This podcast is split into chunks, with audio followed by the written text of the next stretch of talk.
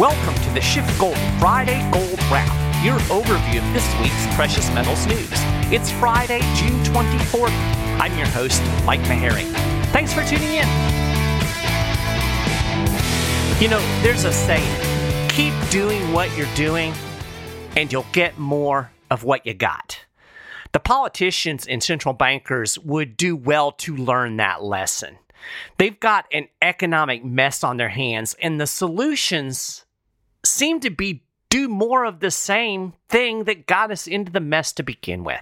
I mean, basically, they're winging it, right? That seems to be the Fed policy. Or, as I put it in the show last week, they're throwing darts at the uh, dartboard while wearing a blindfold. Now, what's interesting is just how self assured these central bankers and politicians are, given their track record of being wrong. Sometimes I think the most important qualification for being on the Fed board has nothing to do with knowing anything about economics or banking. It's all about having the requisite level of arrogance and an ability to toss BS around while seeming convincing. So, Jerome Powell went to Capitol Hill this week, you know, where dumb talks to dumb. Democrats continue to blame everything in the world accept themselves for this inflation problem. It's Putin, it's supply chain, it's COVID, it's greed. I mean, you know, uh, it's voodoo, who knows what. No, you dolts, it's the money printing required to sustain your borrowing and spending. Side note, have you seen that Facebook is putting a fact check on some posts about the Federal Reserve? There's a meme in particular that I've seen that references all of the money the central bank has printed during the COVID era. The brain trust over at Facebook tells us this is partly false. Well, how so? Well, the Fed doesn't actually print money. Like, it's not running off $100 bills down in the basement of the Eccles building. Yeah, duh. We all know that. It's not literal money printing, but the impact on the economy is exactly the same as if they were. The money supply is rising. So, you know, somebody needs to fact check the fact checkers over there at uh, Facebook. Anyway, speaking of money printing, the Fed balance sheet is still creeping up. Now, supposedly, we started balance sheet reduction in earnest this month. Maybe somebody needs to let Powell know that balance sheet reduction means the balance sheet should be reduced. You know, like it should go down. It's crept up three weeks in a row. Not, not a lot, mind you. The balance sheet is up about $1.9 billion in the last three weeks. But that's not balance sheet reduction. Now, granted, if you look at the trend over time, the balance sheet does tend to creep up during the month, and then we have a substantial drop at the end of the month. Um, and there is a very slight downward trend over the last couple of months, but you know, you would think that if the Fed was really serious about fighting inflation, the balance sheet would be going down a lot. And it's not. You know, it's almost as if the Fed doesn't really want to do anything to fight inflation. It just wants to talk about it so you think it's doing something to fight inflation. Anyway, back to the Democrats. They definitely don't want the Fed to fight inflation. They're all hot and bothered because raising interest rates might cause the economy to tank. And since voodoo made inflation go up in the first place, the Fed should just step off. Here's Elizabeth Warren, the economic guru that she is. Quote, rate increases make it more likely that companies will fire people and slash hours to shrink wage costs. Rate increases also make it more expensive for families to do things like borrow money to buy a house. Inflation is like an illness, and medicine needs to be tailored on the specific problem. Otherwise, you could make things a lot worse. And right now, the Fed has no control over the main driver of rising prices. Okay, you know what makes things more expensive, Lizzie? Printing money so you clowns can spend it on a bunch of dumb government programs. You are the main driver of rising prices. The best thing we could do to fix the economy is fire your ass along with the rest of the Congress critters. And again, when the government keeps spending money it doesn't have, the Fed ultimately has to step in and print money. That's what's driving prices up on a fundamental level. Yes, oil supply issues, thanks to sanctions, are part of the problem. But prices on everything are going up. That's generalized inflation, and that's caused by injecting money into the economy. Of course, you know why Warren and her cast of clowns are worried about the economy tanking. They don't want to lose their jobs. So they're doing everything in their power to keep the House of Cards economy standing and to deflect blame long enough so that you'll reelect them. Now, Jerome Powell isn't any better. Of course, he's not going to admit that the Fed's monetary policy got us into this mess. He basically blames, well, you. You're spending too much. There's too much demand out there. It's the typical Keynesian claptrap about excessive demand in the economy, so they're going to tamp that demand down. You know who has excessive demand? The government. Okay, so here's the thing since nobody acknowledges the real source of the problem, all of the solutions are just feeding into the problem. It's the old adage I've used over and over. They want to fight this fire by pouring more gasoline on the fire.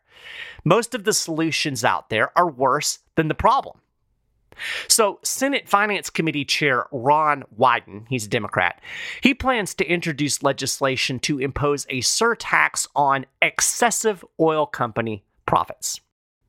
I know you've heard this popular narrative oil company price gouging is the cause of inflation. Of course, this doesn't stand up to scrutiny. I wrote an article last week breaking down ExxonMobil's financial statements, which clearly shows there are no excessive profits. I mean, what does that even mean? I asked this guy that question the other day. What is an excessive profit? Nobody can define that. When somebody says, ooh, these greedy companies are making excessive profits, what they really mean is, it sounds too big to me. They can't read a financial statement, but oh boy, they are experts on the oil industry. But yeah, Congress is going to come up with an arbitrary number that equals excessive and then slap a big tax on it. Now, your average dummy is going to love it because there's nothing better than sticking it to the man, right? But it's not going to fix anything. It might make you feel better, but it's not going to fix the problem. You could confiscate all of the oil company profits that ever exist and hand them out to the American people, and they would hardly notice the difference in their bank accounts. You know, it, it's like taxing billionaires. I actually did the math a few years ago. You could take every penny from every billionaire, and it would run the federal government for like seven months. Okay, then what? But here's the main point it would actually make the oil supply problem worse in the long run. I mean, would you spend millions of dollars in hopes of finding some oil and then trying to pump it out of the ground if you knew the government was just going to come along and tax away your profit? What's the incentive to produce oil? When supplies are short, profits are supposed to go up. That incentivizes more production. It's Econ 101, right? But the government steps in and it short circuits all of the price signals. And then they wonder why there are shortages and prices are high.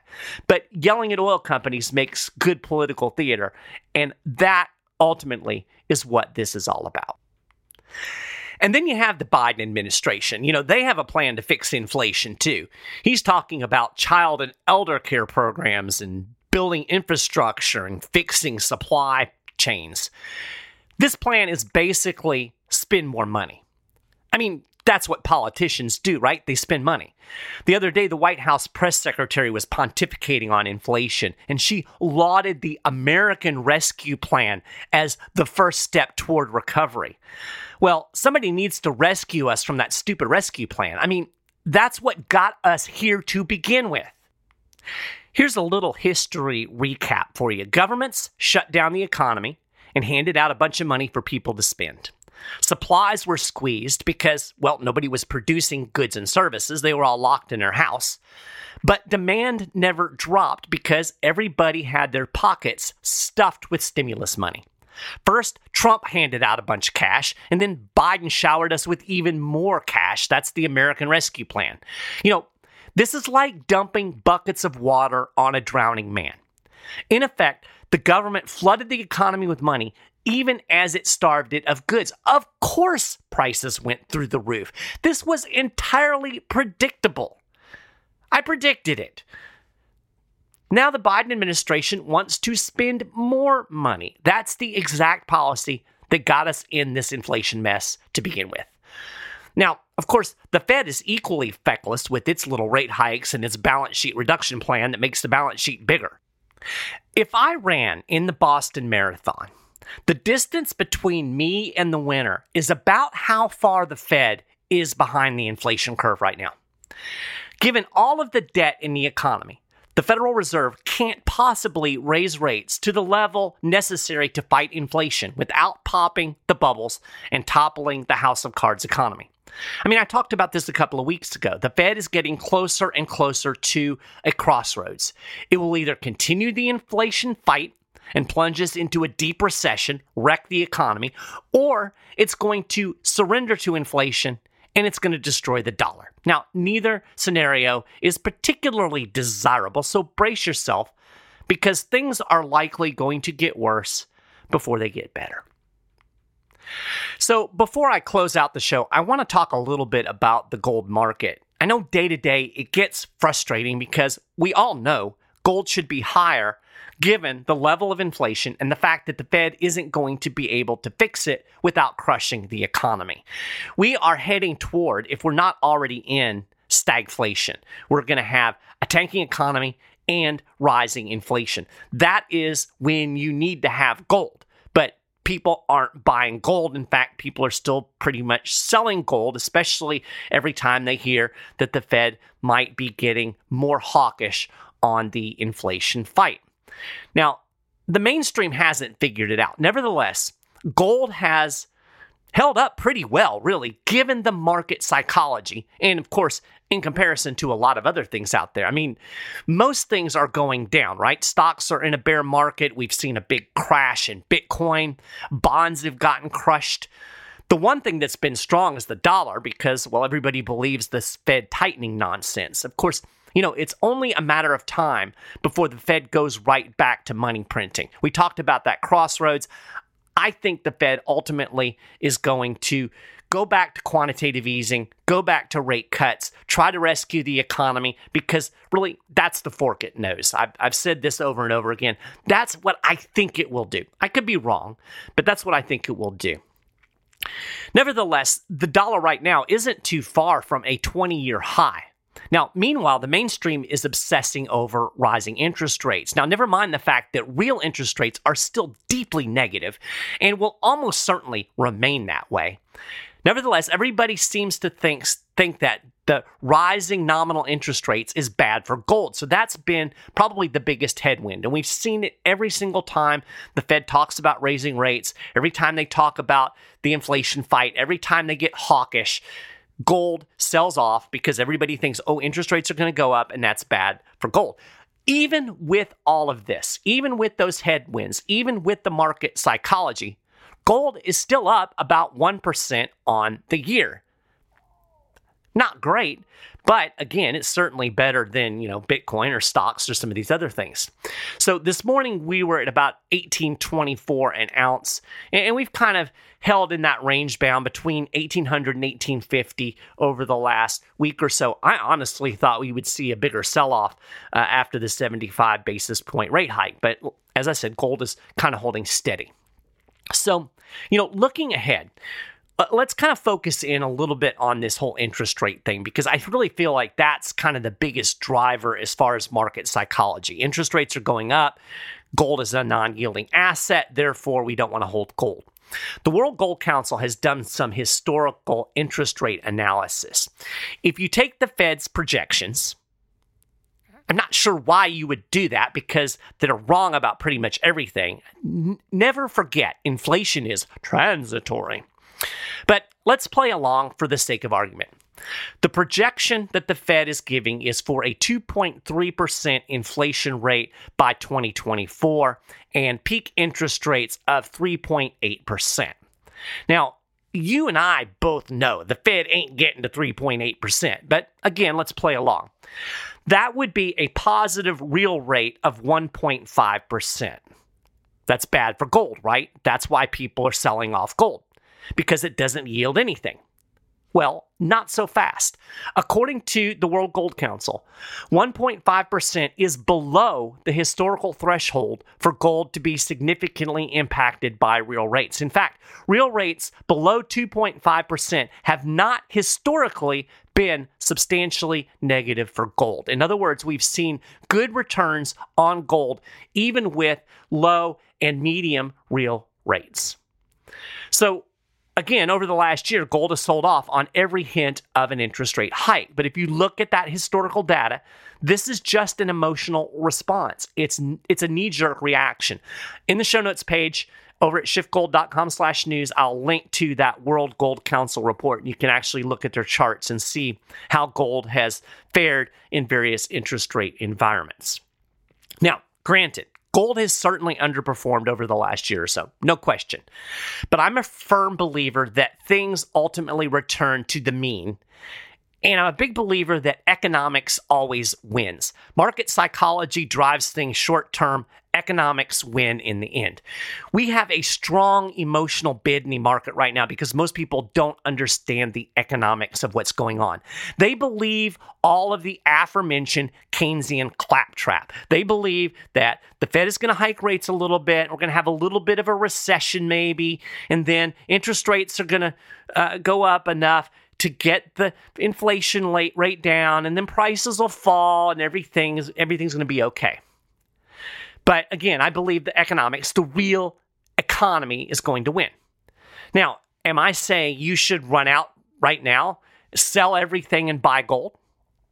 No, I don't know what you should do. You have to decide what you should do. We're all individuals. We all have different, uh, different uh, risks, tolerances. We have different goals. We're in different places in our lives you have to figure out what you need to do to protect your wealth given the environment that we're in.